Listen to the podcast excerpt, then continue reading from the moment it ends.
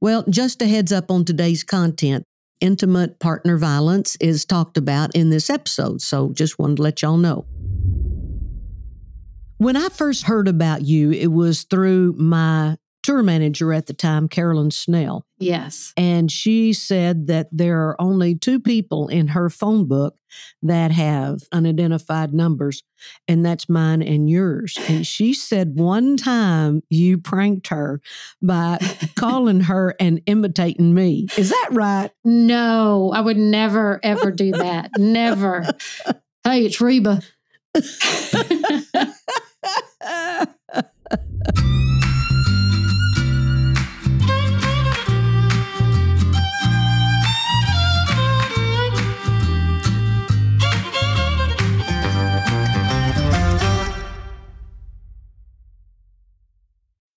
When you need mealtime inspiration, it's worth shopping Kroger, where you'll find over 30,000 mouthwatering choices that excite your inner foodie. And no matter what tasty choice you make, you'll enjoy our everyday low prices, plus extra ways to save, like digital coupons worth over $600 each week. You can also save up to $1 off per gallon at the pump with fuel points. More savings and more inspiring flavors make shopping Kroger worth it every time. Kroger, fresh for everyone. Fuel restrictions apply. Hear that? It's the sound of someone whacking the ground with a rake. Specifically, they're beating around the bush, which we've done enough of in this ad too, so let's get right to it. The new Moneymaker scratch off from the Ohio Lottery doesn't beat around the bush. Money Maker. Play the game and you could win money up to $2 million. With more than 88 million in prizes ranging from 50 to $500, Moneymaker cuts right to the cash. Lottery players are subject to Ohio laws and commission regulations. Play responsibly. Hey, y'all, welcome back to Living and Learning. I'm Reba McEntire. You know, sometimes I meet a person whose passion and dedication just stops me in my tracks. My guest today is one of these people I feel so lucky to get to talk to. Her work is incredible, her book is wonderful. And I mean, talk about someone who is really the epitome of living and learning. Wow. I'd like to welcome to the show Becca Stevens. Becca is an author, a priest, and founder of Thistle Farms. Now, that's an amazing nonprofit here in Nashville. She has a new book out called Practically Divine, which is all about how to find the sacred in the everyday.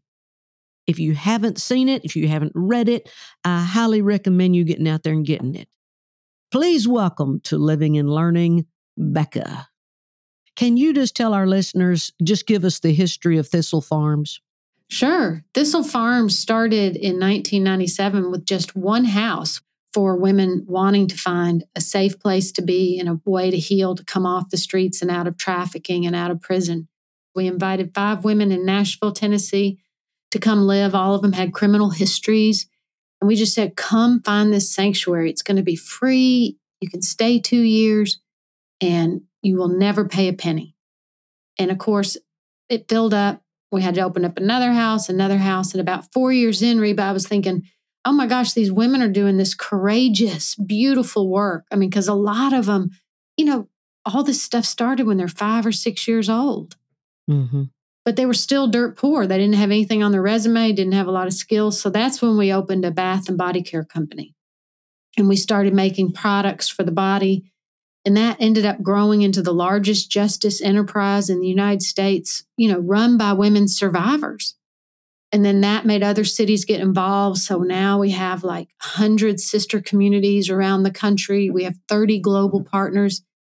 And it's just grown into a beautiful movement for women's freedom. And I got to say, Reba, when you came and did a fundraiser for us at the Ryman, it was getting the stamp of approval, you know, Aww. from this iconic, wonderfully talented, but also courageous and brave woman. And I didn't really get to thank you that night. And I just want to say thank you. No, you're very welcome. Thistle Farms is not like a safe haven. It's it's where they come voluntarily to come be a part of a way of rebuilding their lives, correct? Correct. That is exactly right. We're not a shelter, we're not a treatment center, we're not a halfway house, we're not mandated by the courts. Mm-hmm. This is just a community of women trying to heal together. Great. And how many how many places in Nashville do you have? We have six places in Nashville. Wow. And the places are, you know, they run the gamut between four and eight women in each house that live for two years. We have more than 100 employees now at Thistle Farms, but the houses are small with intention. You know, they're very safe, small homes so that women can feel what we all desire peace and connection. You know, relationships are paramount when people are piecing together their life. And a long time ago, some of the women started saying, We're just going to be sisters for life. And so that's what it's called Sisters for Life. Love that. When a woman comes to Thistle Farms, what happens? She's taken in. Mm-hmm. What happens then?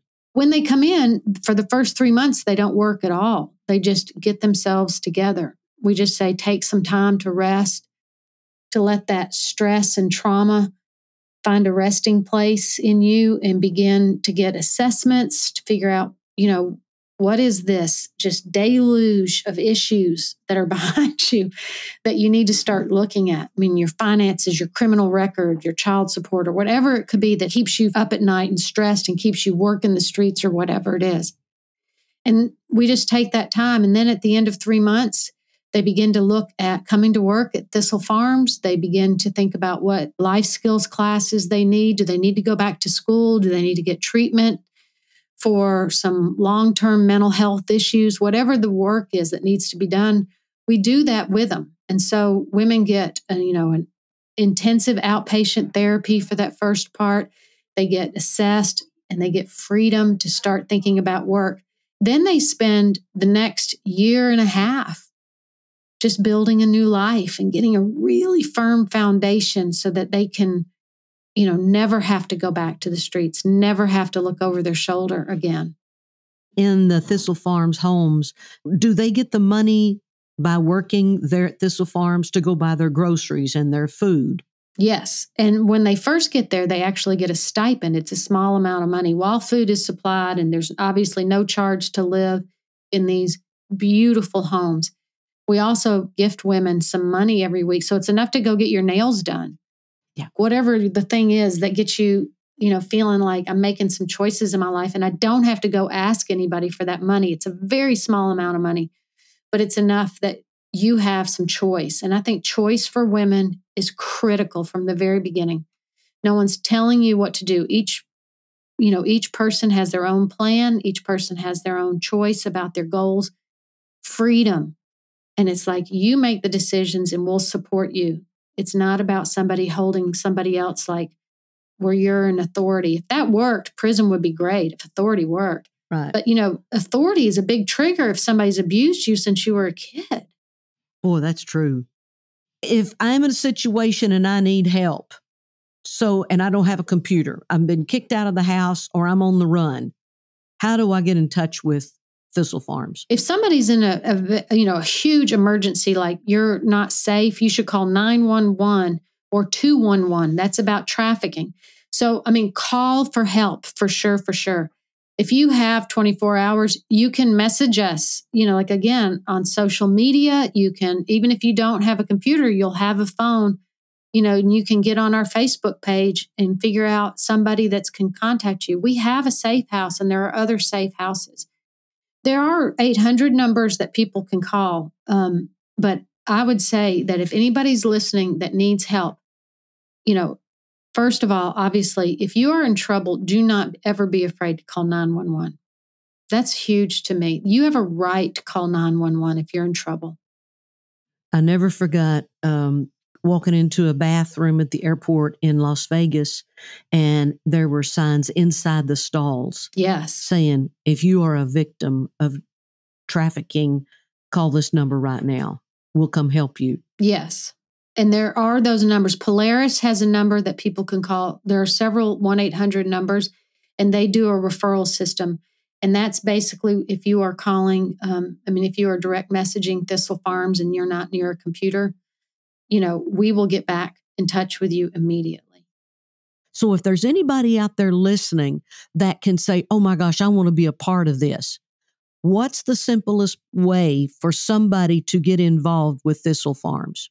So if somebody wants to get involved with Thistle Farms, the easiest thing to do is just, you know, go on our website and see all the opportunities. One of the easier things too is we get so much traction just from social media contact. I mean, I check my DMs every day on Instagram. If anybody wants to just Instagram Becca Stevens, direct message me, I will get in touch with you because there might be some people who don't just want to help, but they might want some help. Yeah.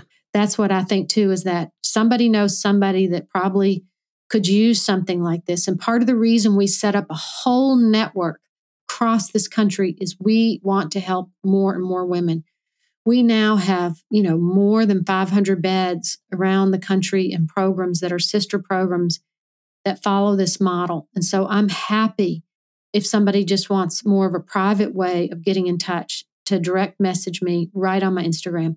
But go on the website at thistle farms thistlefarms.org you can see you know how to get in touch. You can see some of our stories some of our mission how to get involved all of those things.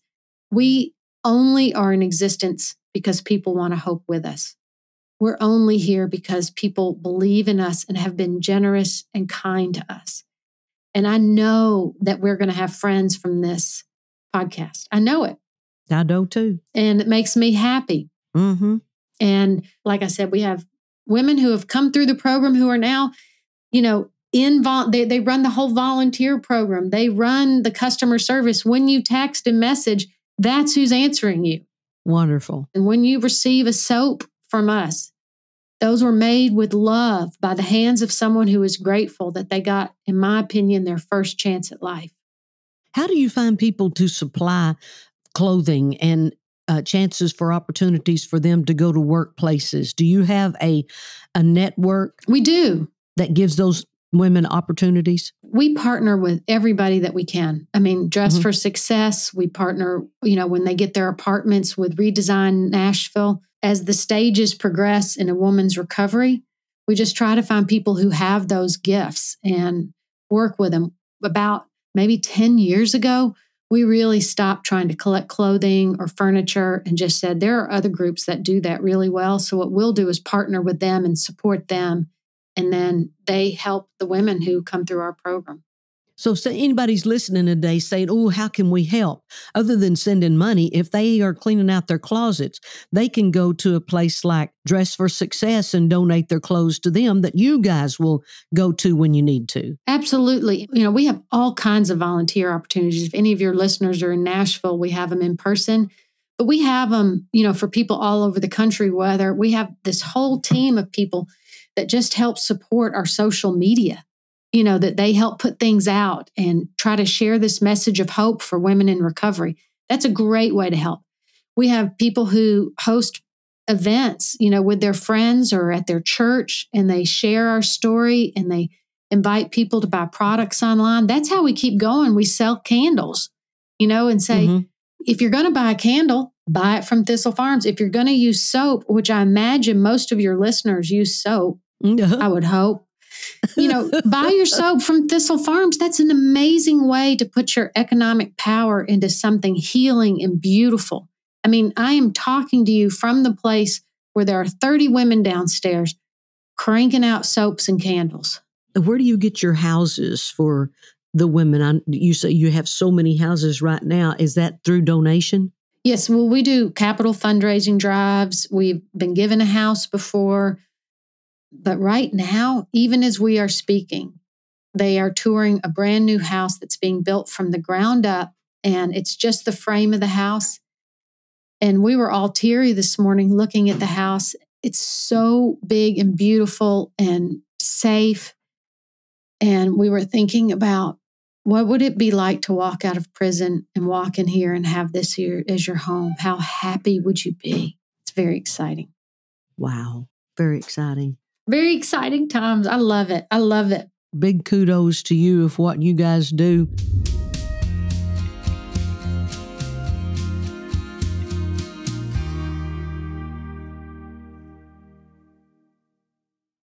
How did y'all deal with the pandemic when everybody was on lockdown?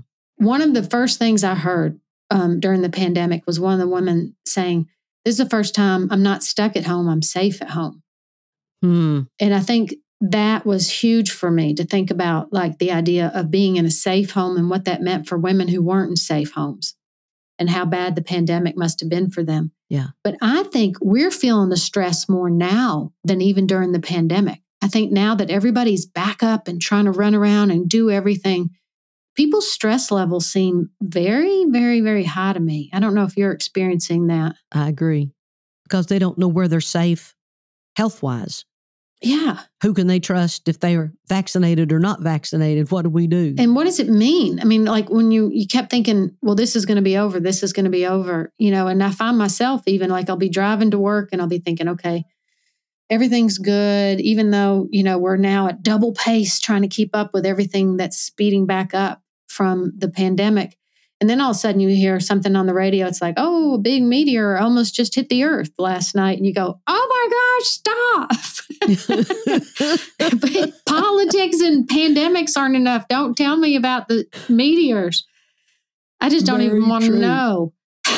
oh, gosh. What is the common struggles you see with women, what they're dealing with across the world, no matter where they're from?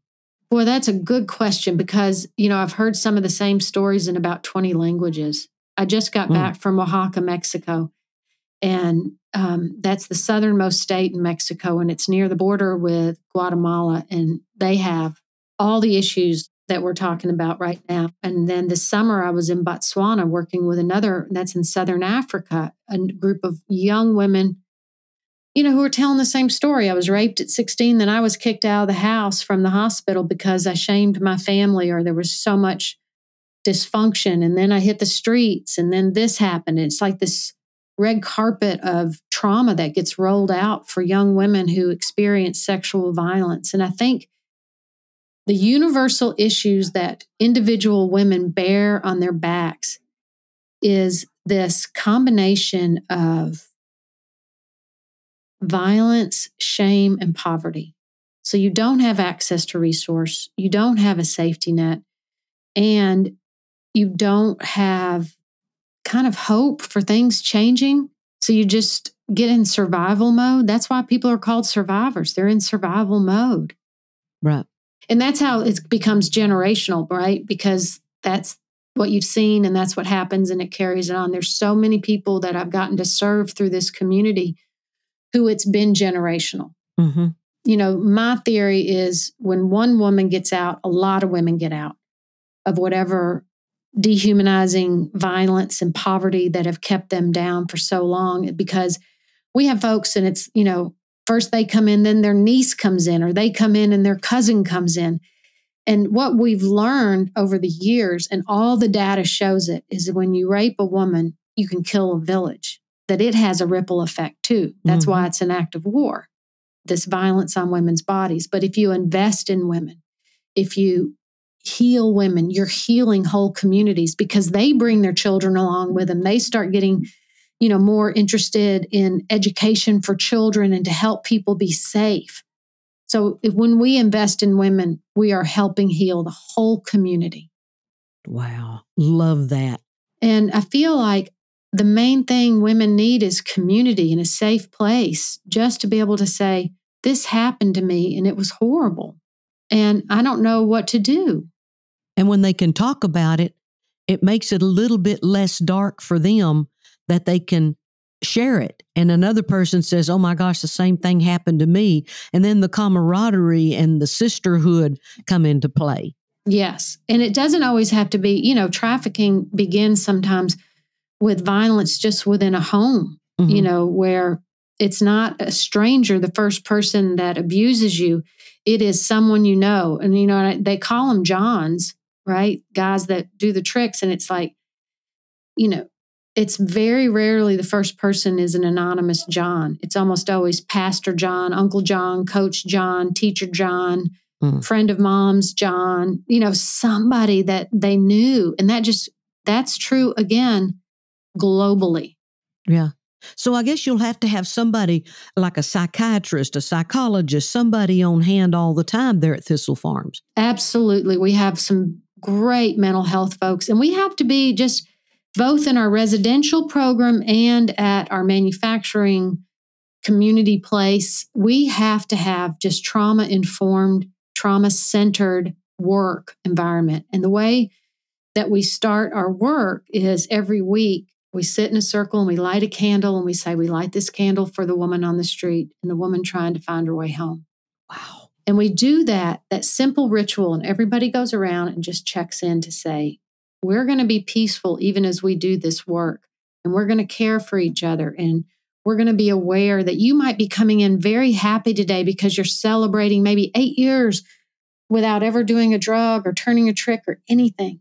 Or you might be really sad because someone has died or someone that you love did relapse. And, you know, we try to hold all that in the same space in a way that honors people who are sad and happy at the same time. The success rate. How many women say, I can't do this anymore. I have to go back to that abusive situation or I, I can't deal with this. You know, it's not as many as you would think. It's an incredible, incredible number. Good. We have 85% of the women right now, if you track them for the last two years, who have graduated the whole two year program. It's unheard of. But they're beautiful places. They're lavish. They're peaceful. People don't want to leave. Mm. I mean, some women don't make it, and some women, you know, might relapse years later. And one of the things we've learned over the years at Thistle Farms is women relapse over a relationship before they ever relapse over a drug. Yeah. You know, they get into really dangerous, scary relationships because you look like you're doing well sometimes. And inside, it's you say, like, I'm still dirt. I'm still not worthy of a healthy relationship. Or if this guy likes me, then I have to like him back because there might not be anybody else. You know, they Wow. get so scared of that stuff. And then pretty soon they're back in a really bad situation. And I think for me, what I've learned is that our bodies and our minds and our hearts don't heal at the same pace.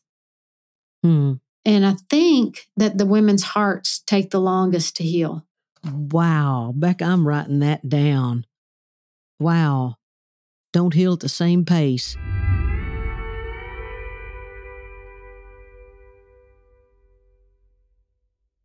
Tell me about your book, Practically Divine. Oh my gosh, thank you. That's my pandemic book. Uh-huh. You know, I mean, everybody got, I think everybody had something that they're going to take from the pandemic. And this book is mine. It's called Practically Divine. And it is truly about what it means to be almost and just enough. You know, practically divine, somebody will go, oh, that's practically divine, meaning it's almost perfect. and it's it's just enough. You've been just enough. And that's what I think really what practically divine is. It's like remembering how beautiful we are and how we still have some room to grow. Always. I hope I have some good old Southern storytelling in there that's entertaining just in and of itself. Yeah. But it's also really about people feeling hopeful and people feeling challenged to say, you know, what can I see in my life clearly today about where I am and how I can be grow deeper? How can I have justice as a part of my life? How can I feel meaning and purpose in my life? And it's not a self-help book. I'm over those. Truly I am. But this is like gleaning 25 years of stories. It is using my mother's wisdom. It is using you know, some of the best wisdom that has come down through the ages to talk about how we can live a practically divine life. Yeah. Yeah. I can remember and learn more from stories than I can step one. Oh, gosh. Here you go. I've gone to so many different conferences, and somebody's going to give you this secret code for how you're going to live. And they go, here's the four C's that, you know, will make your life complete. Uh-huh. And I go home and I'm like, oh my God, what was the fourth C? and then next week I go like, oh my gosh, did it start with C? I totally agree with you, Reba. Uh, there's a lot of things that I have tried to learn in my life. And the one thing is advice from mama. The thing she would say for me to do that I passed on to Shelby when you say you're going to do something, you do it because your word means a lot. When you show up at work, you're prepared, you know your part, show up on time so you don't waste anybody else's time. Mm, mm. But what goes even further than that is when I wake up in the morning, I, I ask God to plan my day. It has been a huge challenge for me to stay present in the day. And the one that can plan my day the best is the Holy Spirit. I just want to say, I love that you have you know, your mom's sayings, that's part of the book, Practically Divine, is filled with my mother's sayings that won't leave my head. And I can even repeat them in my head with her tone of voice. Oh, yeah. That is like crazy to me that like she's been dead 25 years. Oh, But when when her voice comes in my head, it is actually in her voice. And that brings me joy that's like those sayings were so powerful. So I did every chapter after one of her sayings to me. oh, love that. So, you know, I mean, I really do hear you when you're saying like, you know, those lessons that we learned, they are mm-hmm. so ingrained in us. And I love that you start your day with the idea of a surrender to where, where the spirit is leading you. That is embodying my whole hope for my life. I don't think I do that very well. I want to, and I, I make rituals to make that happen. But to, for you to be doing that is just a huge testimony, and I love it. And, you know, I give God thanks every morning that I get to do this work. I have never, ever gotten tired of hearing a story. I mean, because while there's like a soldier story, each soldier has a story. And for survivors, there is a survivor story, but each woman is carrying such a powerful story. And I get to hear them Mhm. and I get to be the story keeper for that person. And I just treasure it. And honestly, a lot of those stories, you know, and everybody's, you know, different, but the ones, the women that wanted me to share their story, those are in the book because I think they're so powerful for people. And it covers a gambit of issues. Like we just get to figure out, like, it doesn't mean that you can't relate just because you were never in prison. It doesn't mean you can't relate just because you were never on the street. Sometimes all of us can relate to times when we were fearful and how we overcame it or how we didn't know where the next meal was coming from. And somehow, you know, somebody handed us a bag of chips and that started a whole new journey for us. That's great. Yeah, I didn't know that you were an Episcopalian priest. Yeah, I got ordained 30 years ago. Wow. Mm-hmm. That's wonderful. A lot of people don't know it because, um, you know, I don't wear a collar and I don't, Uh-huh. I don't talk like one. yeah, yeah, exactly. Well, in what ways are, is your ministry similar across all the different things you do? Well, I think for me, if you had to ask me what, you know, what what the crux of what I believe in is love heals. Mm-hmm. And that is across the board for everything I do. It's my theology condensed down to its most important part, which is, you know, love as in everything in our business, love in our relationships, love in our ethics and our morals, love as something that is not concerned about the dogma of any particular faith, but just dogged, dogged about saying we have to be hospitable, we have to be practical, we have to be you know, compassionate and courageous, all those things that love calls us to beyond everything else that wants us to tell something else. And then healing, of course, you know, from birth to death, whatever ministry we do, whatever outreach we do, it has to be about healing. Mm-hmm. You know, otherwise it's it's it's too hard of in a broken, mean world to not try to be about healing. I totally agree. One thing that I am trying to get better at is when I see someone mad, road rage, saying something off the top of their head in anger. I just have to think back at Robin Williams, what he said. When somebody approaches you and they're in a bad mood and they say something that's hurtful, take a step back, take a deep breath, and just remember they probably had a real bad day or they're dealing with something that you can't even imagine. So cut them some slack. Mm, absolutely. I think if we all did that and just show a little compassion, I'm not walking in their shoes. I, I don't have a clue what they're dealing with. So just back off and give them some space. I love that. And I think for me, that one of the things I've seen because I've been doing this work for so long is when the language changes, it helps people. So, in other words, back in the day, people just called people prostitutes. They could be 14, 15 years old on the street and they were called prostitutes or crack addicts or whatever we were calling them. Yeah. And now the word is trafficking. We see that that is coercive, it's violent, things have been done, they've been victimized before we criminalize them. And just changing that language to saying this person has been trafficked, this person has been prostituted, that's not who they are. And then all of a sudden, this disgust or outrage or dismissive nature can change. And it's like we're given permission to be compassionate, like you're saying. So, not just strangers, you know, on the road, but sometimes I think we feel like we can't show compassion because someone's a criminal.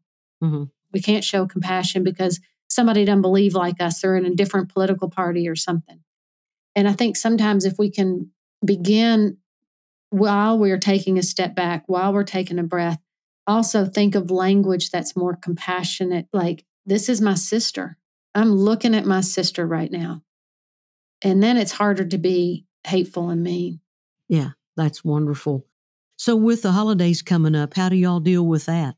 The holidays are really fun for us in part because we are a retail business. So, we'll do most of our gifts, most of our work because people give gifts of Thistle Farms for the holidays. So, we have geared up. And so it means everybody's working full time, overtime, and we get to, you know, send our candles and soaps and products from around the globe to anybody that orders. It's very, very fun. For the houses and the residents, we have parties. You know, we'll have a graduate party, we'll have a resident party, we'll have a staff party. You know, everybody gets together and we celebrate. We're going to close the cafe. We also have a cafe in Nashville, Tennessee, and we'll close that. Wonderful y'all have Christmas parties there? Because that can be a really sad time. Yes, Santa Claus comes. Santa Claus comes. Good for him. Yeah, he is so nice to us. And actually, one of our graduates, her father is a professional Santa Claus, mm-hmm. and he comes in full regalia. And people who have um, access to their kids or have graduated and they're raising children or they've graduated and had children, everybody comes back with their kids, and we have this beautiful cafe they can come into, and we have Santa lunch. It's very, very fun.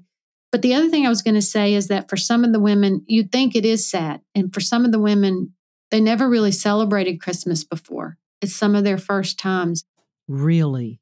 One of the women said a couple years ago, she said to me, she said, You know, I've been in prison for four years straight. It's so wild to see Christmas in color. Becca, how blessed we are. If they don't put things in perspective, nothing does.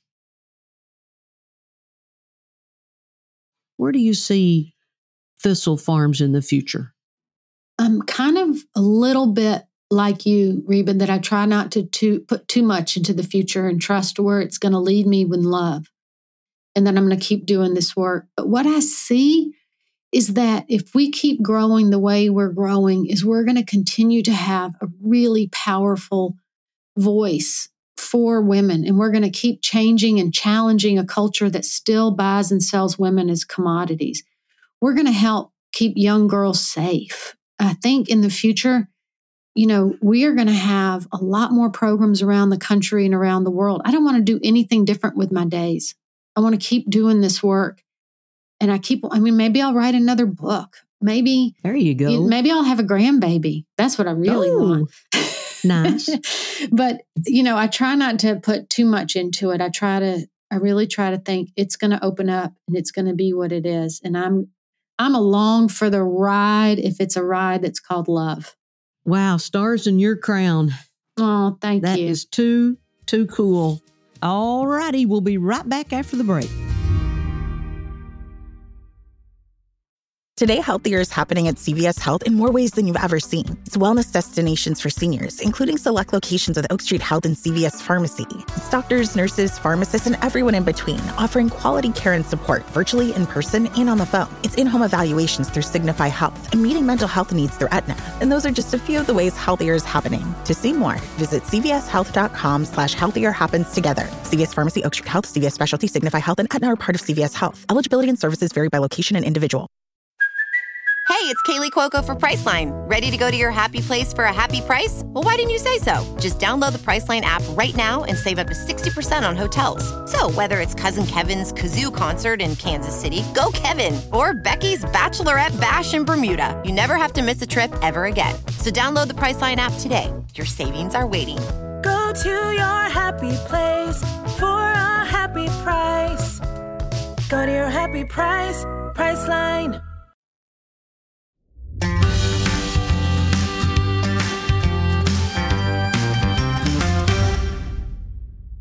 Is that a giraffe behind you? It is. Oh my gosh, I love giraffes. I took that picture uh, probably You in took it? yeah, 13. And what was so funny, all the animals, when I'd start take their pictures, they'd turn their butts to me. so I started to do a, a photo book like, does this tree make my butt look big? I love it. Giraffes Thank are my you. favorite. Becca, to each of our episodes, our podcast, uh, I like to play a little game with my guest, and it uh, helps us kind of learn a little bit more about each other. I already know the answer to this, but do you have a competitive side? Absolutely. Kind of thought that. Do you? Oh, yeah. I love to play games and I'm very competitive. When we were growing up, my brother and I, when they would release us from chores, we'd run out of the house singing, Anything you can do, I can do better. That's awesome. That'd take us a day or two. Well, since we're both from the South, I'm from Oklahoma, and you grew up here in Tennessee, we're going to play a game called My Kind of Country, which just right. happened to be a name of one of my albums way back in the past. Okay, we're going to hold up 10 fingers, and every time we hear one we haven't done, we put a finger down. this should be a drinking game, shouldn't it? it sure could. Okay, here we go. Whoever has the most fingers left up at the end wins. Okay. So I'm so country, I've opened a beer bottle on a bumper. Oh, no. I haven't done that. A belt buckle? Yes. I'm so country, I can rope a cow. I have roped a calf before and I didn't get my rope back. I'm so country, I could pick poison ivy with my hands. You're down Mhm. two. I'm down one. It's getting tense. I had to go down on that one. I'm so country, I've put tobacco on bee stings. Definitely done that. Definitely. And, and wasp stings. Now it's hard to find tobacco. I know it. I had to go outside and ask some helpers, do y'all have a cigarette? I'm so country, I can drive a tractor. Put my finger down. Okay. All right. I kept mine up. You're ahead. I'm so country, I named my firstborn after blue jeans. What? My son Levi Hummon. I was in New York one time, Becca, uh, at a fashion show, and an interviewer said, uh, was- "Oh, Miss McEntire, what's your favorite designer?" And I said, "Levi's." I didn't know any of the designers. Okay, I'm so country. I know how to bait a hook. Definitely. I know how, but I always ask somebody else to do it. Okay, then I'll put mine down because I do that too. My husband does it for me. Yeah, We're tied six it. to six. Yay! I'm so country. When I was a kid, I thought Rock City was an exotic vacation. I'd never even heard of Rock City, so I guess Yeah, I'm. well, that's because Tennessee, when you're in Nashville and you get to go all the way to Chattanooga. oh yeah, yeah. One of these days, I'm gonna still go to it. Oh my gosh, it's so much fun at Christmas. Oh, good, good. I'm so country. I have a trailer hitch, but no trailer. I don't have a trailer hitch. I got a trailer hitch, and I have a trailer too. I'm so country. I've got more than two animals at home. Definitely. Definitely. All right, five. I'm on five. Yay! Perfect. Perfect. We're both country girls. Yes, we didn't lose. Becca, thank you so much for joining me today. I've learned a lot how I can contribute, how I can help, and I know there's tons of our listeners out here who are excited to get to helping also. Is there anything else that you could leave us with? Words of inspiration or how to help others? Yes, I want to say this no matter how high you get or how low you get, you are not far away from the love of God. And that, Reba, you have demonstrated that for your whole career, and everyone at Thistle Farms loves you and wishes you well. Thank you, Becca. Tell them all hi for me. I'm going to come see them soon. Yay! Okay. Thank Ah, you so much. Thank you. Right after Thanksgiving, we have a movie out called Christmas in Tune. It's on Lifetime. And Lifetime wanted to give back. And so we went to Thistle Farms, and Thistle Farms selected a young lady that was going to be receiving an apartment for two years rent free. And so I got to be a part of that. And thank you so much, Lifetime and Thistle Farms, for making that day so special for me and Taria. If you or someone you know is experiencing domestic violence in any form, help is available. The National Domestic Violence Hotline provides free, confidential support 24 7. So call 1 800 799 SAFE or visit thehotline.org. We're here to help you. Thanks to our guest, Becca Stevens. Let me know what there was a lesson you learned from Becca. I sure did. I had lots of things that I learned. I was writing down so fast I couldn't hardly stand it. So thanks everyone for listening. This was such an inspiring conversation.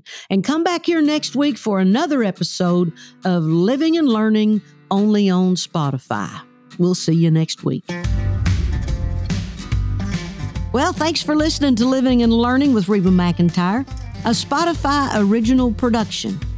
Our lead producer is Dylan Rupert, with producer Baron Farmer.